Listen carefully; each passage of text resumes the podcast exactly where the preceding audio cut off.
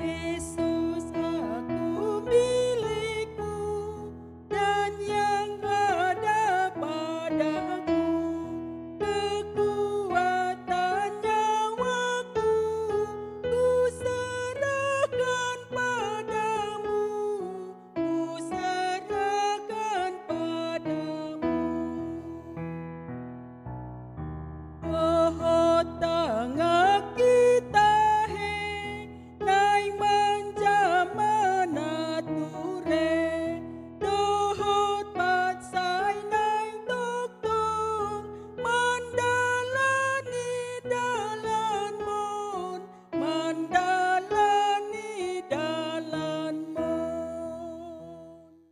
Shalom Bapak Ibu Saudara-saudari yang kekasih dalam nama Yesus. Sebelum kita mendengarkan renungan harian di hari Sabtu 12 September 2020 Marilah kita terlebih dahulu berdoa.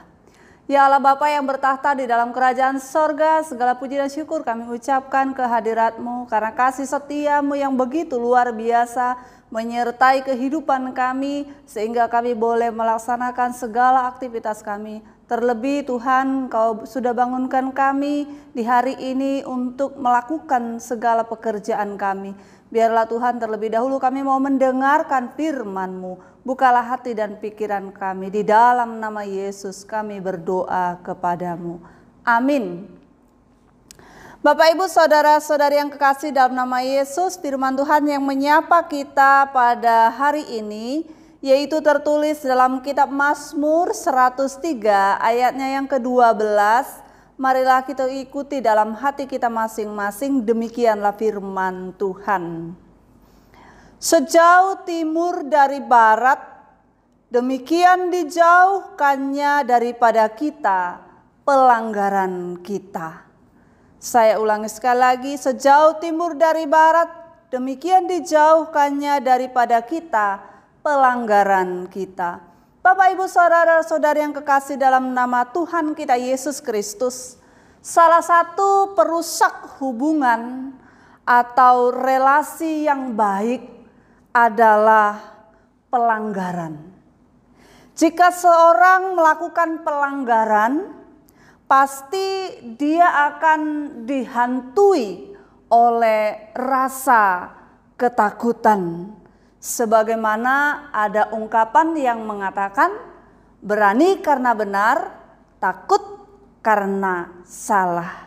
Demikian halnya ketika manusia jatuh ke dalam dosa karena telah melanggar perintah yang diberikan Allah kepadanya, manusia merasa takut akan murka dan hukuman dari Allah.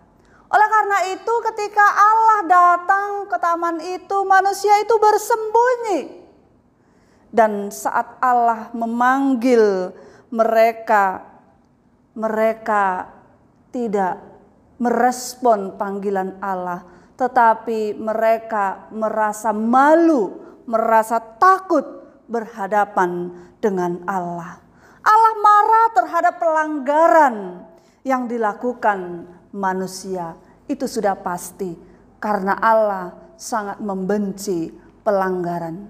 Tetapi Bapak Ibu saudara-saudari yang kekasih, sekalipun Allah marah terhadap pelanggaran yang dilakukan oleh manusia, tetapi kasihnya jauh lebih besar daripada amarah Allah tersebut kepada manusia ciptaannya. Itu jugalah yang dirasakan oleh pemazmur di dalam kehidupannya. Sehingga ia berkata di dalam nas kita hari ini sejauh timur dari barat Allah membuang dosa, Allah membuang pelanggaran-pelanggaran yang kita lakukan di tengah-tengah kehidupan kita. Dalam Mazmur ini kita menemukan hakikat Allah sebagai Allah yang pengasih, sebagai Allah yang panjang sabar, sebagai Allah yang pengampun dan penuh belas kasihan. Dan karena kasihnya yang begitu besar, Allah telah menjauhkan pelanggaran kita itu sejauh timur dari barat, yang artinya jarak yang tidak terhingga. Bapak, ibu, saudara-saudari yang kekasih dalam nama Tuhan kita Yesus Kristus, Allah tidak pernah mengingat-ingat pelanggaran kita.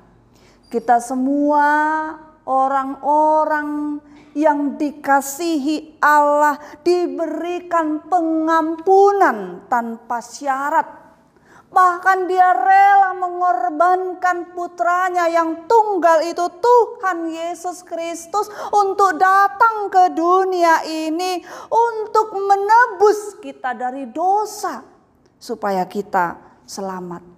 Itu sebabnya dalam Yohanes 3 ayat 16 dikatakan, karena begitu besar kasih Allah akan dunia ini, sehingga Ia mengaruniakan anaknya yang tunggal, supaya setiap orang yang percaya kepadanya tidak binasa, melainkan beroleh hidup yang kekal. Dia telah memulihkan kita dari penyakit yang mematikan itu, dari dosa yang sangat mencekam di tengah-tengah kehidupan kita. Oleh karena itu, sebagai respon kita, marilah kita hidup di dalam kasih setia Tuhan. Dalam ayat 17 sampai 18 dikatakan demikian. Tetapi kasih setia Tuhan dari selama-lamanya sampai selama-lamanya atas orang-orang yang takut akan Dia dan keadilannya bagi anak cucu, bagi orang-orang yang berpegang pada perjanjiannya dan yang ingat untuk melakukan titahnya. Amin. Kita berdoa. Ya Allah Bapa yang bertahta di dalam kerajaan sorga, sungguh kami mengucap terima kasih kepadamu karena Engkau Allah yang penuh belas kasih, yang telah mengasihi kami dan menjauhkan pelanggaran-pelanggaran kami, Tuhan, sejauh timur dari barat. Engkau tidak pernah mengingat-ingat dosa, kesalahan yang kami lakukan di hadapan Tuhan tetapi engkau selalu mengingat kami dengan kasih setiamu yang begitu luar biasa di dalam kehidupan kami.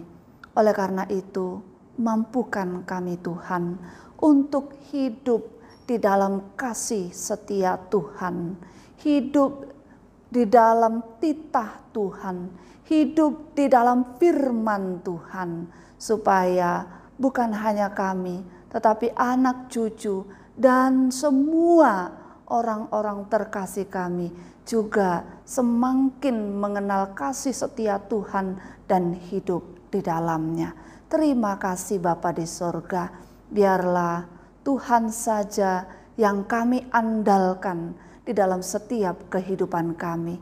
Bapa, saat ini kami berdoa untuk seluruh kehidupan jemaat Tuhan.